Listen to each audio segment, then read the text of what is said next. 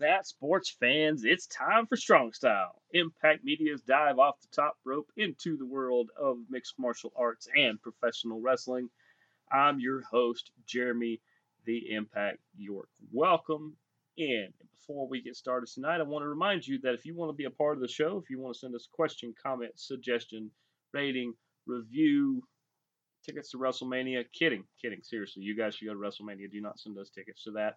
I would feel bad at WrestleMania with those tickets.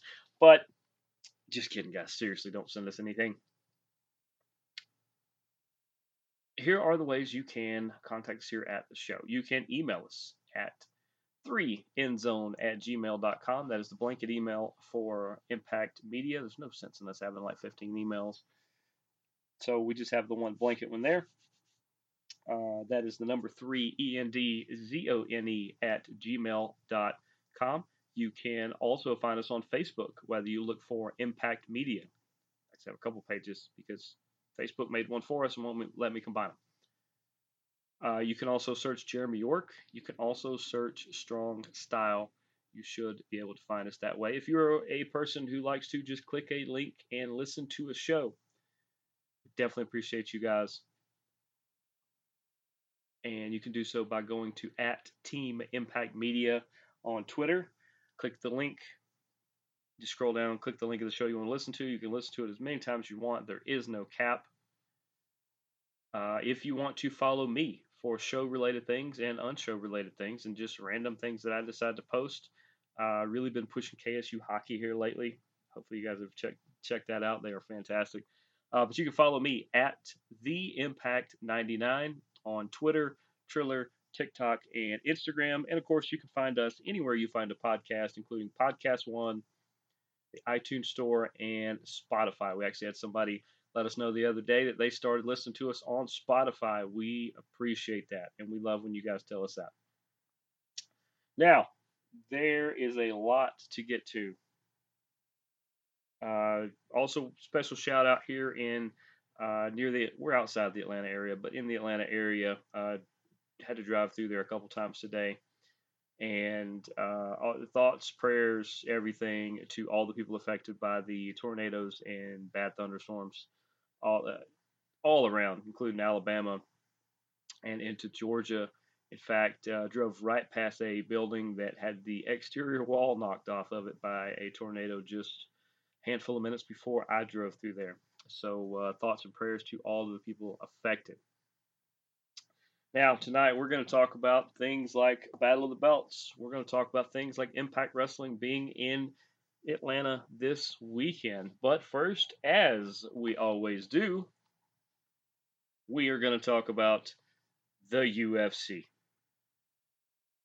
Do we have some other notes? We do. We'll talk about that in a minute. All right. This weekend, the UFC will be at the Apex. Because this card?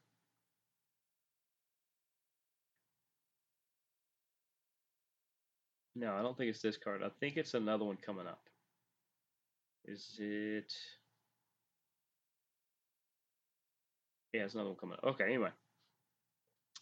So, this one was supposed to be Nassourdine Imavov against Kelvin Gastelum. Gastelum picks up a injury. So instead of losing the main event, which has happened to them a few times, instead they find a last-minute replacement, and what a replacement they have. This is something out of the indie wrestling books where the hero goes down, you're like, gosh, who are they going to get to do this? And then just like the most random, crazy, off-the-wall choice comes out, and everybody loves it, except for the opponent. And in this situation, that's very possible because who did they get to face Imavov? Who is going to replace Kelvin Gastelum? How about Sean Strickland? Yep, that's Sean Strickland. How amazing is that? Sean Strickland, who comes in as a +105 against Nassourdine Imavov at a -125. That is your light heavyweight main event.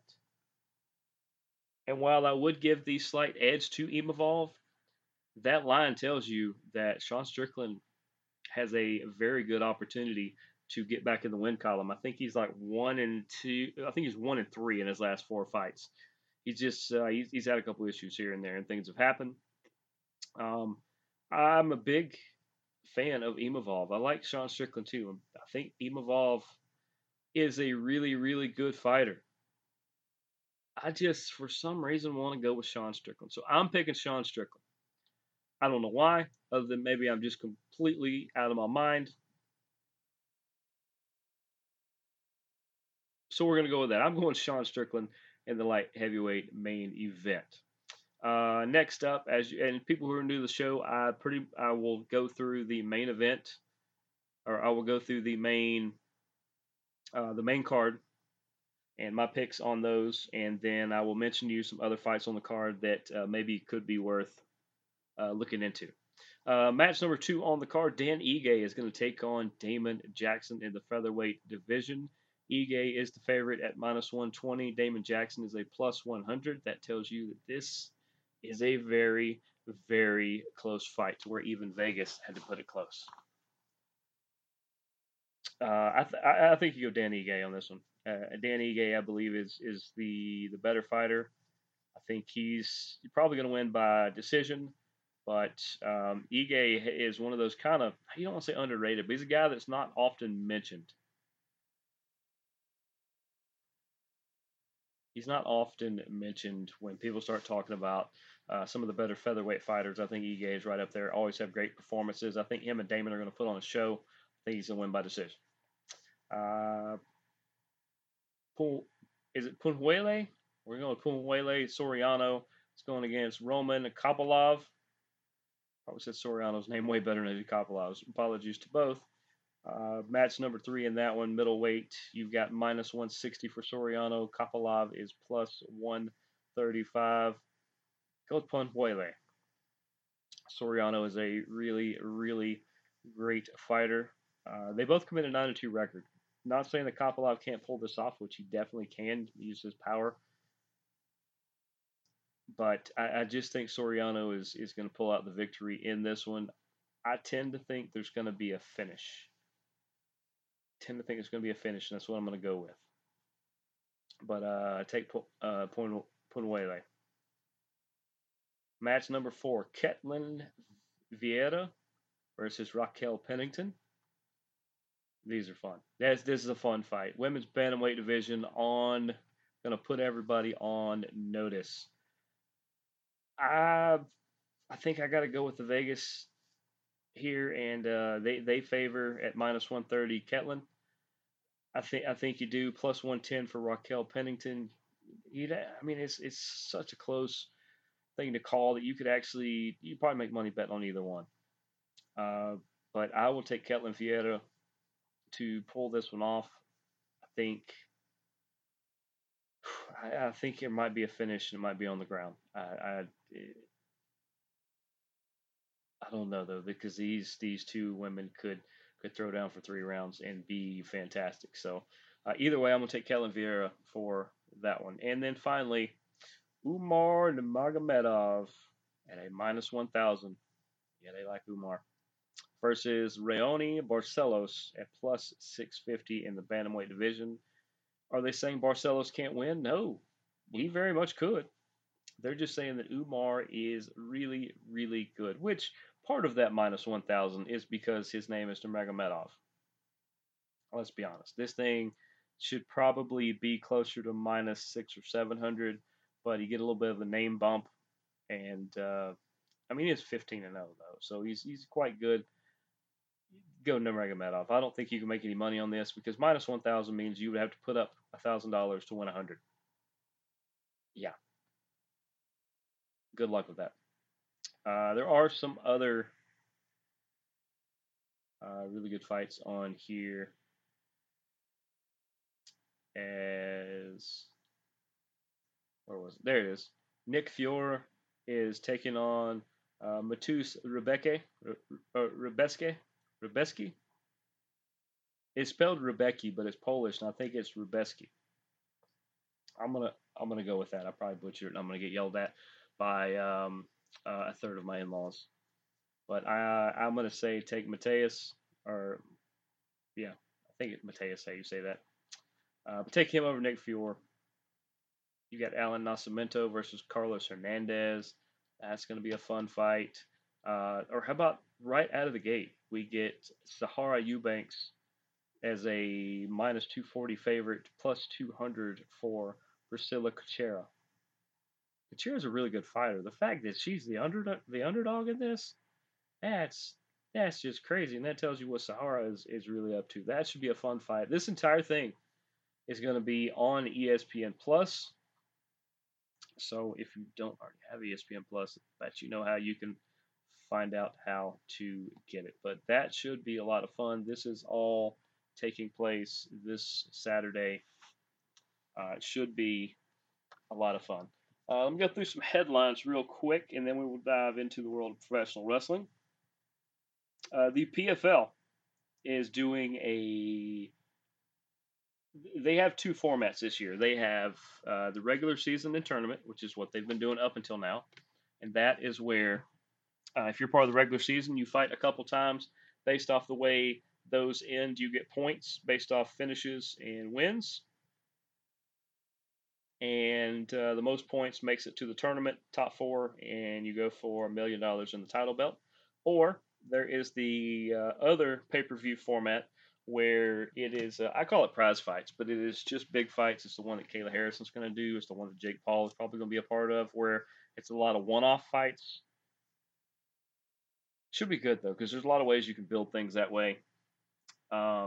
There's also going to be a PFL Europe. If you guys haven't checked that out, you definitely should. They have some loaded divisions in that one, and also you can I think you can go on the PFL's Instagram, I think is where I saw it, and you can actually see the places and dates for all three PFL Europe events this year.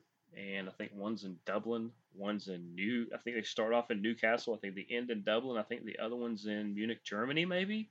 Sounds right. Those are three incredible locations, especially for MMA. I'll be honest, usually I don't tell you what I'm drinking. Not because you don't need to know, because they don't sponsor the show. Well, this place doesn't sponsor the show, but gosh darn, it feels like they do, as involved as they are. I have coffee from the Butter to Udder, and if you are out in the West Georgia area, they have a couple locations. They have one in Hiram. They have one in Carrollton. And they have the one out in Bremen, which is the one I stopped at. That's the main location, and they have fantastic homemade ice cream. All these flavors that are just ridiculous. They have all the baked goods. I prefer the peanut butter pie. I could eat about 15 of them, which is why I only buy one and leave, because if I sit there, I will eat more of them. And they got the coffee. They've got the brownies. They've got cookies. I mean, they just got all kinds of amazing things. At one time on Friday nights, they were doing pizza, and it was fantastic, just fantastic. But, like I said, Butter Dutter, if you're anywhere near them or see them anywhere, tell them the Impact sent you, and eat everything they got. But that being said, what was I going to say? Oh, the other format that the PFL has, when they do those prize fights and things like that, they are going to do I don't know if they're going to do this with the regular season one too, but it is a 50-50 pay-per-view split with the competitors on the card. Now, obviously, let's say there's 5 fights on the main card, which are, that's 10 fighters, clearly, and a 50-50 split. So that means each of them are getting 5% of the buy number, or I don't know, whichever pay-per-view number they want to do,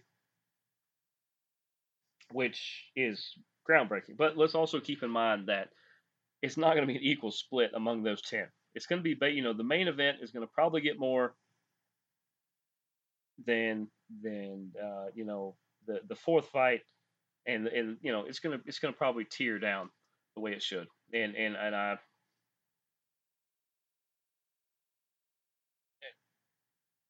I think it's going to tear down, so that's how it's going to go. But still, to get part of a split, that's just incredible, just Incredible. Nobody else is doing that, and it's going to force some of the things the PFL have already done and are currently doing or are about to do are forcing the Bellators and the Ryzens and the One FC, and I'm sure Eagle FC that Khabib is a part of, and also the UFC. It is forcing them to have to adapt to some things. Now, I don't see the UFC doing a split like this unless that's negotiated in, but a 50-50 split between the organization and the fighters on the main card. And we don't know that's just the main card. It just says 50-50 split, so it may be with just the main events, main and the co-main or something, but that's groundbreaking. The PFL continues to do fantastic things. They do a lot of things to help the fighters. All the fighters that I talk to at the PFL, and even the ones that I see in other interviews, speak highly of the PFL, and it's not because they're in the PFL.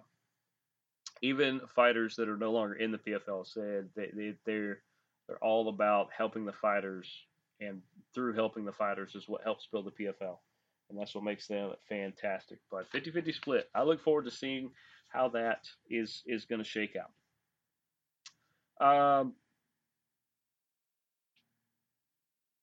There are a couple rumors, and I don't know.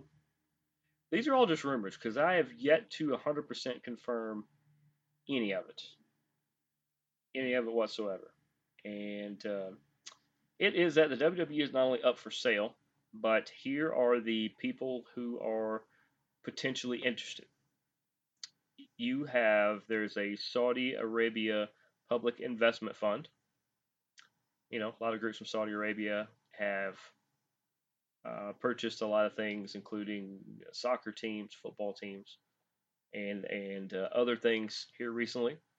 You also have Endeavor Group Holdings. You have Amazon, Netflix, Discovery, Warner Brothers, Disney, I hope not, Fox, and Comcast that are all looking at purchasing the WWE.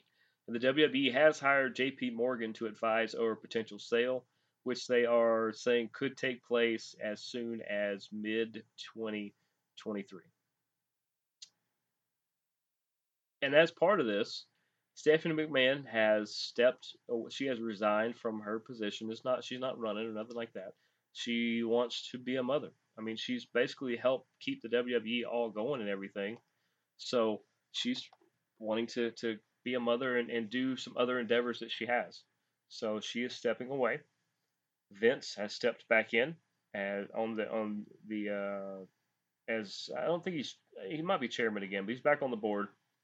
Triple H is still running a lot of it. Nick Khan is running a lot of it. So I don't think a lot is going to change. They're just going to have a new potential owner. And I don't blame them. I mean, at some point, they were going to have to change things up anyway, whether they bought it away from Vince or, you know, whatever was going to happen. I think Vince was looking to step away. And the best way to step away is to sell it. So that's kind of how that goes. We're going to keep everything in front of us. Anytime we hear anything, we're going to tell you guys right here on the show. But until then, let's jump into the wrestling action. And let's start, since we're right there on WWE, let's start with Monday Night Raw from last Monday, not this past Monday, from last Monday, where you get the Bloodline, they come down, they basically not really destroy, but they kind of throw their weight around down at ringside. That brings out Kevin Owens. That brings out security and Adam Pearce in the locker room to control them. And I just like what the Bloodline's doing right now. They're being disruptive without being destructive. And they're one of the best things out right now. They know that. Roman's one of the top performers by far, competitors, athletes, and Sami Zayn is the star of WWE. That's why that theory that I think it was Ariel. I think Ariel Helwani had that theory that Sami Zayn could win the Royal Rumble and somehow take on Roman Reigns at WrestleMania. That could be really great.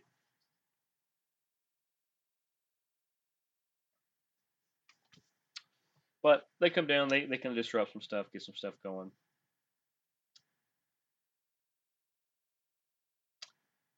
We did have Bianca Belair defend her title against Alexa Bliss. Alexa was actually winning the match and doing a really good job. She was actually kind of pulling Bianca through that. And you guys know how I feel about that. And then it ended up being a DQ because there were people with sheep masks that and the Jumbotron kept kind of fidgeting out and showing the Bray upside down moth logo. Maybe they're going to drag Alexa back into a group with him. That would be spectacular. I think she's done some of her best work alongside Bray. But it ended up getting her DQ'd because she just annihilated Bianca at that point. Which, fantastic. Alexa, seriously, is one of the better performers, and she doesn't get enough credit for it.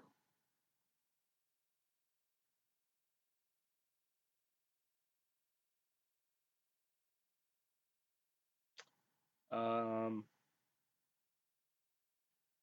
else was there? I mean, you had Sami and the Usos beat the Street Profits and KO, but everybody beats the Street Profits. It wasn't that big of a deal. Sheamus and Drew did come out. Dexter Lumis had a pretty good win over Chad Gable. It was okay.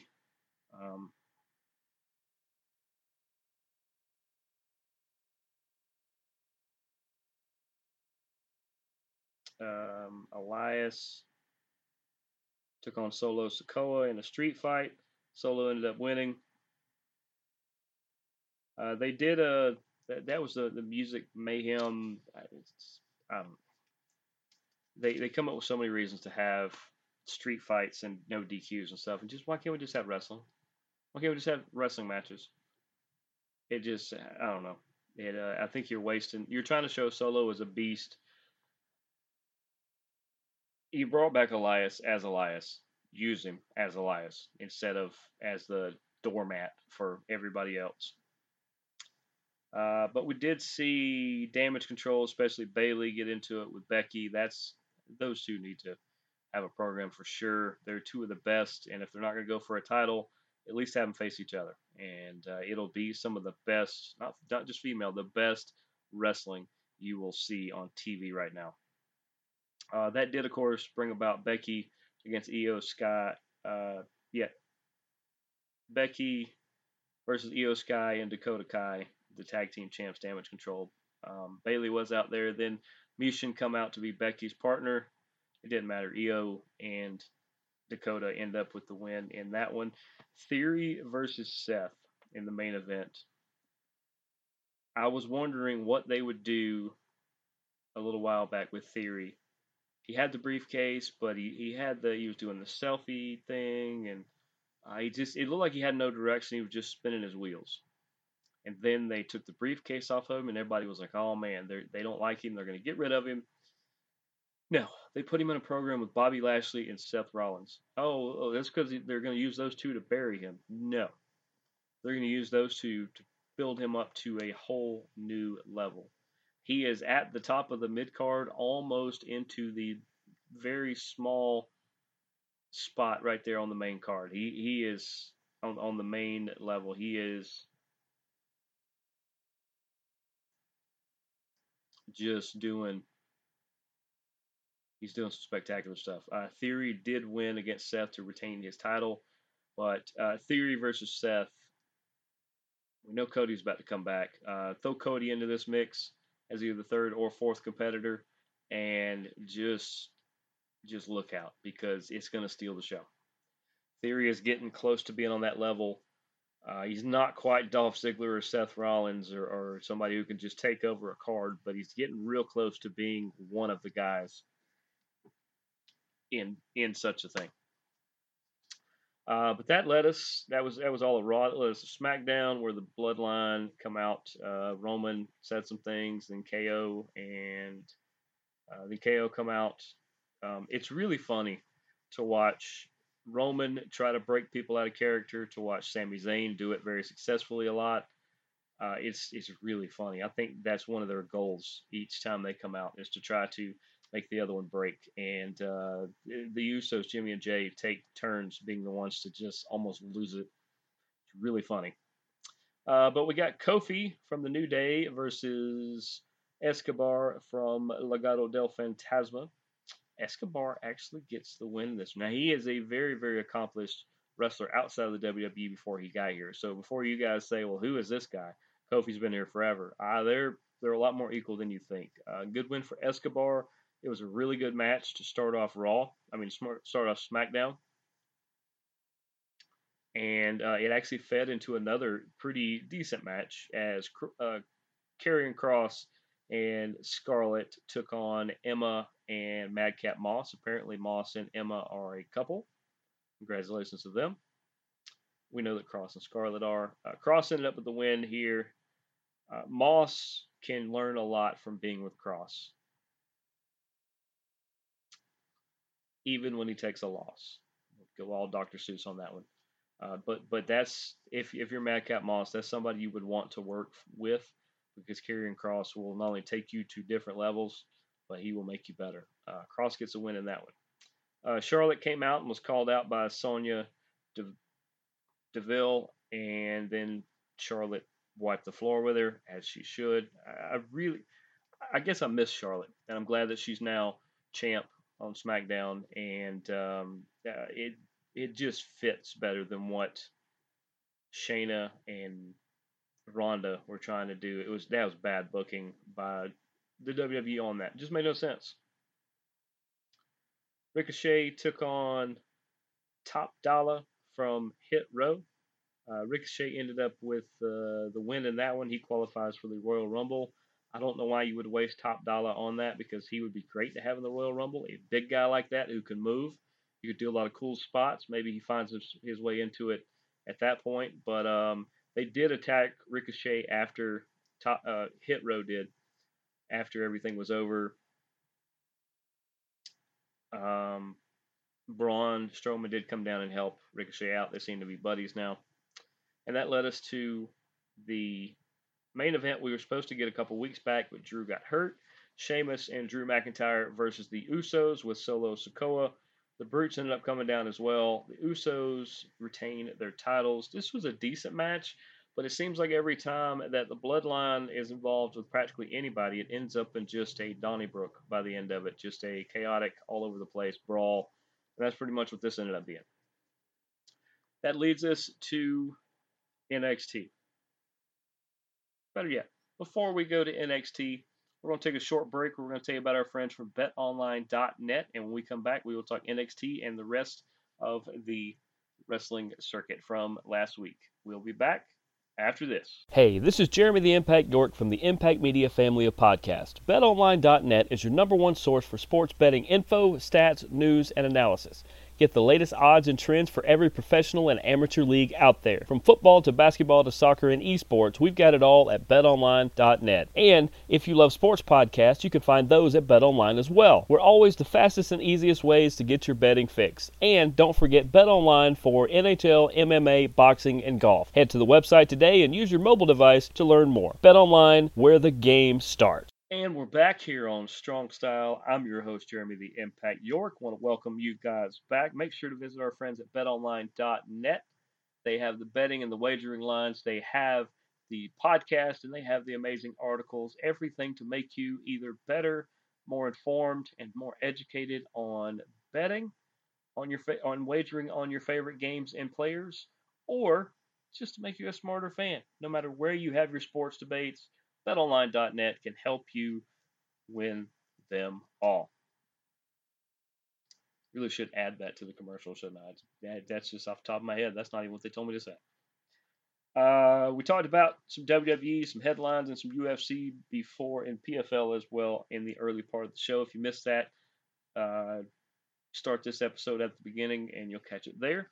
let's jump into some NXT, where we got to see Carmelo Hayes. This thing opened up with Carmelo Hayes with Trick Williams versus Apollo. We really thought, or at least I did, really thought Apollo was going to win this, but Carmelo ends up with the victory. He doesn't even do it underhanded. He straight up beat Apollo. What a great win for Carmelo. It would not surprise me if either he or Grayson Waller were to get a call up to the main roster soon. That's Carmelo or Waller. For one, they have similar kind of basketball-ish gimmicks, and you either need to change one of them, and I don't see either one of them changing because it's who they are, or you'd have to move on, and I think they could potentially move on. But then Axiom come down at the end, and because Apollo was getting pummeled by Carmelo and Trick, and that led to Trick Williams versus Axiom, where Axiom ended up with the win in that one. Dijak took on Stax with Tony D'Angelo. Dijak wiped the floor with Stax, and Stax is a good talent. But Donovan Dijak has been a top talent, a big-time top talent, especially in NXT and places like Ring of Honor for a long time. I like this new Justice thing he's doing. I just want to see where he's going with it. He's starting with Tony D'Angelo and Stax. Let's see where he goes after that. Then pretty much about every major competitor, singles competitor, and Toxic Attraction all came out and tried to make it turned into a melee. But they all tried to make a case on why they should be number one contender or why it's one of those, everybody gets a chance to talk. I don't know that everybody needed a chance to talk, but they did. And that's just how that kind of played out. Now, just to get everybody's name out there, like I said, it started with Toxic Attraction. Then Cora Jade come out. Then Zoe Stark. Then Nikita Lyons. Wendy Chu. Thea Hale, and then the rest of the locker room. And it actually, it started off the next match, which was Alba Fire versus Isla Dawn in a no DQ. It started it off in the back as they were already going at each other. Alba Fire ends up with the win in that one. I feel like at some point Alba Fire is going to get called up to the main roster, and Isla Dawn is going to run NXT. Very good competitor, got a great look, great how she plays things up, and great how she just performs. I'm an instant fan. I didn't know much about her at all until she showed up, and through her actions, I'm a fan. I'm an Isla Dawn fan by far. I think she has a lot of potential to do some really good things in NXT, and maybe take the women's division in a completely different direction. Just depends on how they want to do it. They don't listen to me anyway, so I could float theories all I want. But Alba Fire gets the no DQ win in that one, and those two destroy each other. But they're good. They're used to be good friends. Used to team a lot in NXT UK, so that they know each other really, really well. Indus Sure and the Creed brothers finally called each other out. I like the Indus Sure is like, oh, we're going to destroy you, but we're not going to attack you. We're going to keep other people off of you. We want you 100%. We want to show everybody we're the top team. And the Creed brothers, as good as they are, they're still relatively new to the pro game. They were in the amateur ranks for the longest time. Really good, I think, Olympians. Indus Sure could be a really good team, and if they have a pretty decent little small run in NXT, I could see them getting called up very quickly and maybe being that dominant team. Maybe Indus Sure is that team that beats the Usos. It's got to be somebody. Why not two big dudes? Oro Mensah took on Bernal, and of course Bernal loses. Oro Mensah, pretty good talent. Let's see Drew Gulak with Hank take on Andre Chase with Duke Hudson and Thea. Gulak ended up with the win in that one. Dempsey was watching in the back with his arm in a sling, and then later on he didn't have his arm in a sling. But Dempsey is going to be a big guy down the road. We definitely not because he's Regal's son. We don't know if Regal's going back to WWE or not. If he does, would he manage his son? Would he go against his son? We all know who he is now. He actually looks like a young Regal if you look at him. But Dempsey and Gulak, if that's going to be the next feud, that's going to be a great feud. And I look forward to it. And then we ended... The New Day came out, and Schism come out as well, and that led to Kofi Kingston taking on Joe Gacy. This was a great, great match. Joe Gacy, underrated performer by far. He come up short on this one. Kofi gets the win, and then we go to the Waller effect that had Braun Breaker on it. I think Waller is going to be the guy to take the belt from Braun Breaker. Waller has potential to be the top heel on NXT. I think he's real close to taking that crown, and I could see Waller getting the call up, just like I said earlier, Waller or Carmelo. And if Waller does, I think he can make an immediate impact on SmackDown or Raw. That leads us to Impact Wrestling, and I want to tell you that Impact Wrestling will be right here in Atlanta. Well, down the road in Atlanta. We're not in Atlanta. This Friday, I believe, January the 13th, that's tomorrow, from when we're filming this, in Atlanta at Center Stage. There are still great seats available, according to the website I am looking at.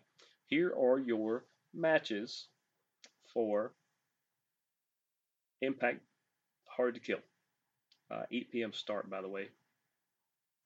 You're going to get the Death Dolls, which is Jessica, Rosemary, and Taya Valkyrie, are going to take on Giselle Shaw, Savannah Evans, and Tasha Steelz with Jay Vidal. I guess that's the new little skinny fella hanging out with Giselle Shaw. That is a 6-knockout tag team match. Don't particularly know why. I thought they would defend the belts maybe, but great. All 6 of those competitors will get a chance to perform. This is an interesting match. It's a 6-way match where you're going to get Allen Angels, you're going to get Bhupender Gujar, you're going to get Kushida, Speedball Mike Bailey, Yuya Uemura, and local talent, Action Mike Jackson. Yeah, that Mike Jackson. He is a local legend out here where I am at. On top of, he was a legend in the NWA and in the indie circuit all over the nation, really. But the fact they're going to use Mike Jackson, that is awesome, and I hope. He is notorious for holding your arm and running the ropes. And when I say running, he's not like Undertaker, like step and then a step. No. He'll just like take off like at a half jog across him. But that is spectacular. I guess, I'll go ahead and do predictions on these. The Death Dolls are going to win that first match. More than likely, Speedball Mike Bailey wins the 6-way match, although it would not surprise me if Kushida... I'm not going to make 3 picks in a 6-man match, so I'm gonna say Kushida is the other one that could win, because it's not for anything. But I will take Speedball Mike Bailey in that one. We are going to get Jonathan Gresham, who was trained... Quite a bit of his training was probably 15 minutes from Center Stage. I remember the later parts of his training. I remember seeing it. Yeah, I'm that old. But Jonathan Gresham is going to take on Eddie Edwards. That might, if they just straight up wrestle and don't get into kendo sticks or chairs or anything like that, then that may be the best match on the entire card. It may steal the show. But I feel like Eddie's going to find some way to get a chair in it or something, because I don't know why he does that. He's a fantastic wrestler. I'm going to take Jonathan Gresham in that particular match. Trey Miguel is going to take on Black Taru as a singles match for the Impact X Division Championship. Trey Miguel will more than likely retain. Joe Hendry is going to defend the Impact Digital Media Championship against Moose. I don't know how he's going to retain, but... I'm not going to say his name because then he might appear.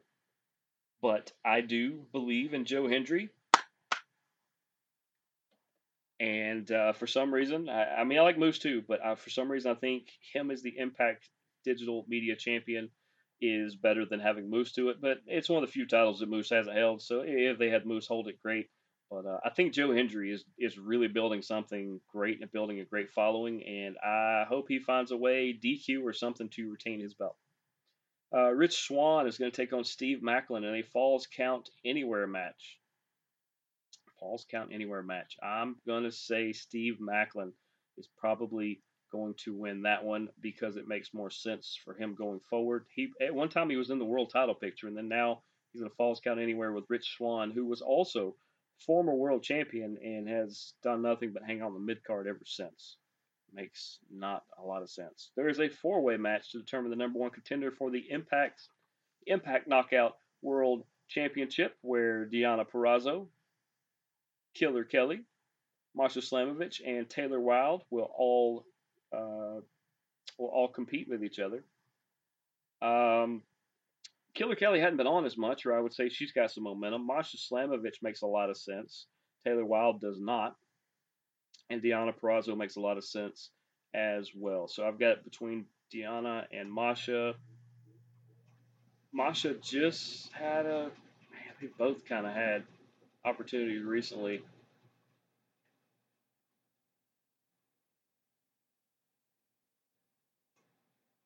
God, Deonna would get after me for this, but I'm going to say Marsha Slamovich wins this match. I just feel like that no matter who wins the Knockouts World Championship that we're going to get to next, for some reason, Marsha makes more sense to me. And she's good. And she's upcoming, but Deonna Purrazzo is one of the best wrestlers. I did not attach gender to that on purpose. The best overall wrestlers going right now. There is Jordan Grace is defending her Knockouts World Championship against Mickie James. It is a title versus career match. The next time Mickie James loses, she is retiring from wrestling. To retire in Atlanta, that makes some sense. I don't know where their next event is. They don't have it up yet, but if it was in Nashville or something, that would also make sense to be a last match there. But last match, and it could be. I'm going to say the problem is a lot of people have tried to retire Mickie, and nobody has been able to do so. Do they let Jordan Grace be that person? I think they do.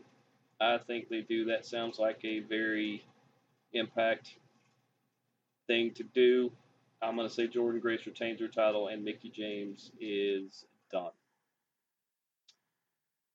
Which sucks. Mickie James is really good and a real legend, which is not a way of saying she's old because she's not.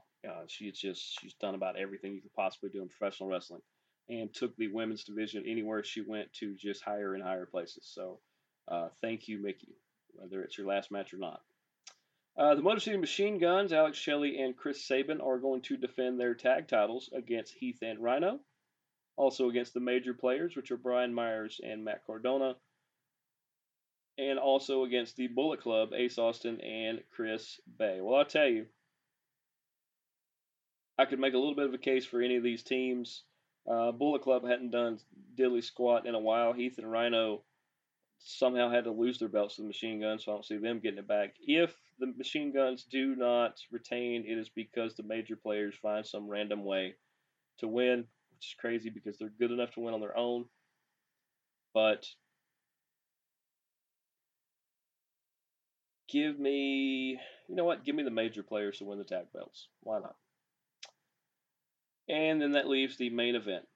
Josh Alexander defends his Impact World Championship against Bully Ray, who won the Collier Shot Battle Royal, and this is calling his shot. It's a Full Metal Mayhem match, otherwise known as an ECW special. They're going to use everything not nailed down and probably most things that are as well. What makes the most sense is for Bully Ray to win. So, and it's not because I'm not a big Josh Alexander fan. It's just time to pivot. Even if you give it back to Josh later, He had a great run with it, but Bully Ray as the bully of Impact makes way more sense than anything, which means they probably will do the opposite of what I just said. But I'm going to take Bully Ray to be your Impact World Champion. And like I said, that is this Friday. That is tomorrow. Check that out. A lot of places you can see it on pay-per-view, or if you're in the Atlanta area, go to Center Stage. Great seats still available. Now, let's go. New Japan showed a match from Wrestle Kingdom 11 in 2017. It was Kenny Omega versus Kazuchika Okada. It might be one of the 10 best matches of all time.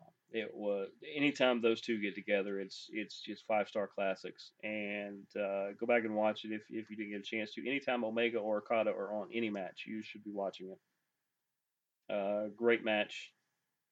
I think Okada ended up winning it. No, maybe Kenny did. I don't remember. I think I got caught up in it. I didn't write down who won.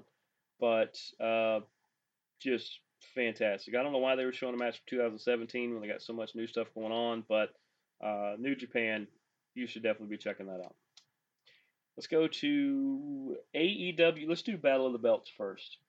AEW Battle of the Belts, they had a couple decent matches. The Acclaimed, Anthony Bowens and Max Caster, defended their AEW World Tag Team Championships against Jeff Jarrett and Jay Lethal in a no-holds-barred match. Once again, it's just an excuse for people to use chairs and all kinds of other... I don't know. I'm not a big fan of that kind of stuff. I wish they just straight up wrestled like they did before this. But the Acclaimed keep their tag belts as they should, and Slapnuts and Madness, I don't know what they're going to do at this point, because I Satnam Singh is not going to wrestle, because all he does is come out now.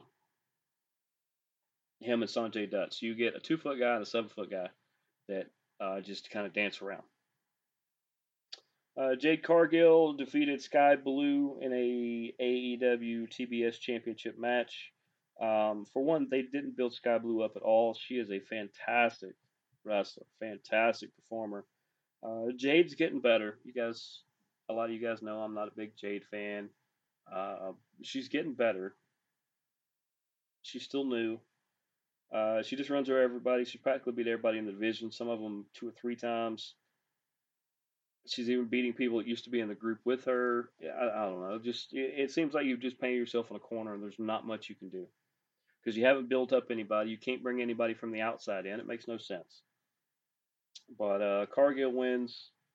Although I think Sky Blue is getting more and more fans and support because she's fantastic. Shout out Sky Blue. Orange Cassidy defeated Kip Sabian in a AEW All Atlantic Championship match. This thing went over 15 minutes. It was really, really good. Kip Sabian, very underrated. I want to see him and Penelope develop and do a lot more on the show. Hopefully they're given the opportunity to do so and not just thrown aside after losing to Orange Cassidy. And Orange Cassidy helps carry AEW. It's crazy.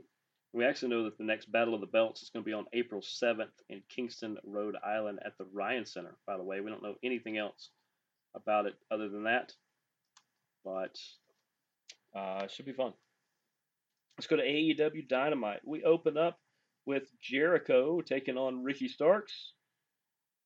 Ricky Starks gets the win. Like I said, I give a lot of credit to Ricky Starks. Ricky Starks could easily be, he could have a career like a Cody Rhodes or something. He's built a lot like him. He does a lot of stuff similar to him, but he also has, Cody was never much of a super talker. Like, he can talk and he can make sense and stuff like that, but he was never one to just start spewing words like Starks will. He's got the insults like MJF, and it could really suit him well.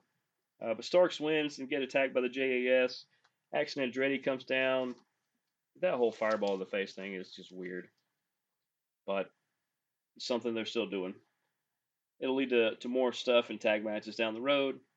But the fact that Jericho is at a point where he is starting to put over the younger talent tells me that he doesn't have maybe a couple more years left before he's going to walk. He'll probably stay on as a leadership role and things like that in development and coach. But Chris Jericho has had, I don't even think it's arguable, he's had the best overall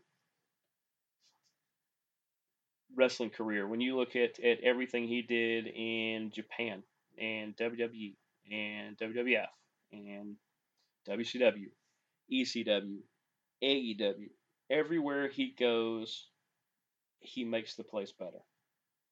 He might have the best overall career of anybody. Hangman and Moxley get into it again.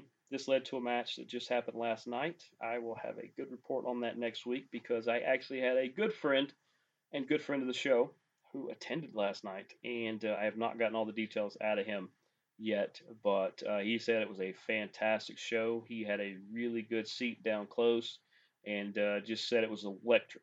Just like being at a rock concert and you know, movie premiere and everything all in one, which AEW puts on a good show.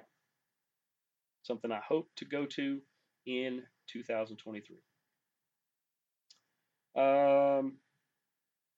Jarrett and Lethal took on the Acclaimed. This was the first match of the week, and then they faced each other at Battle of the Belts. The Acclaimed won this particular one. This was a way better match than the Battle of the Belts.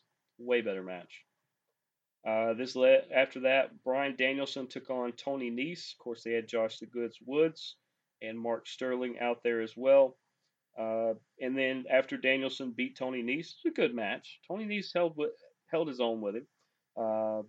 Danielson called out MJF, and they got into it a little bit. And MJF, instead of having the better one-liner, Danielson snuck one in there that I don't think he was expecting. And Mr. Maxwell and Jacob Friedman got tongue-tied for a minute. It was pretty funny.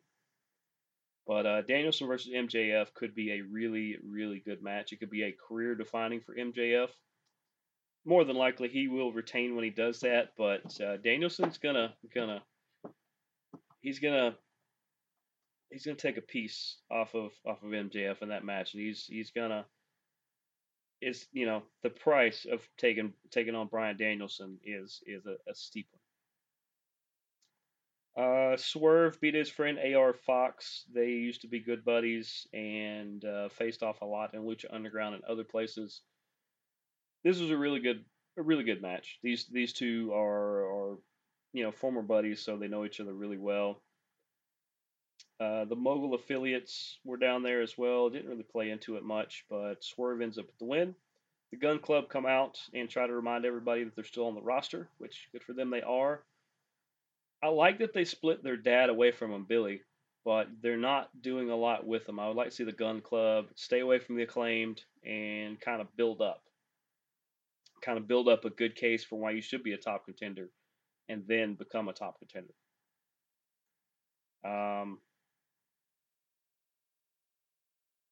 Sky Blue and Kiera Hogan took on Jade Cargill and Red Velvet. At one time, Red Velvet refused to tag Cargill and dropped off the ring. It looks like that Kiera Hogan and Red Velvet are going to pair off, which is fine. Sky Blue, once again, gets lost in the shuffle here. And I thought she was actually the better competitor in this match. So, shout out Sky Blue again. Darby Allin took on Samoa Joe for the TNT title, and Darby pulls it off. I don't think it's an upset. Darby's really good. Samoa Joe's really good. I thought they did everything spectacular, did some exceptional spots. It come down to Darby doing multiple coffin drops and eventually took out Samoa Joe. Sting come down to help celebrate, and there's the rumor that sometime this year Sting's contract is coming up. They don't know. Nobody knows if he's going to re-sign or if they're going to offer a re-sign or any of those sorts of things. But Sting's another one that had an incredible career. Even his resurfacing and coming out of nowhere, the things he's done for WWE, the things he's done for, obviously, WCW, and the things he's done for AEW, and especially Darby. He just beyond legend, man. He's one of those Rushmore guys, I think. And I don't even like doing those. That led us to AEW Rampage, where Moxley and Danielson took on Top Flight. What a odd matchup this is. Top Flight, just the movements they have, they're appropriately named. Those two, Darius and Dante Martin, are Top Flight competitors. They're going to be a really good team somewhere down the road. I mean, they're already a good team. They're going to be a top team down the road. But Mox and Danielson end up with the win in this one because Moxley just doesn't lose often. A team called the Renegades took on Dr. Britt Baker, DMD, and Jamie Hayter. And Hayter and Britt, of course, end up with the win in this one. I think they're trying to line up a good competitor for Hayter, and they just haven't, outside of her and Britt having a face-off, right now they haven't been up to line up a whole lot of good stuff here. Preston Vance, otherwise known as Pero Peligroso. I'm working on that. Because, look, guys, I learned foreign languages thanks to sports because I took French in high school, so Spanish sometimes is not my strong point. French definitely isn't. But he took on a guy named Sonico and eventually rips the mask off of him. Apparently, this is going to be his new thing. I'm 100%. I'm trying to not say 1,000%, because you can't be 1,000%. I'm 100% against ripping the mask off of people unless it is a stipulation in a match. And even then, it should not be a stipulation in a match more than about once a year. But the fact that he ripped the mask off Sonico and then drug him halfway up the entrance ramp, not a fan at all. But Preston Vance, otherwise known as Pero Peligroso, could be a big talent down the road. He could be a monster for them. And then lastly, Mike Bennett took on Darby Allin, and Darby retains his belt. Mike Bennett's a great competitor, by the way. He had Taven and Maria down there, but Darby is just on fire. Having the TNT belt back on him is a good thing, and I think a move forward. Having Samoa Joe hold on to it for a while was good.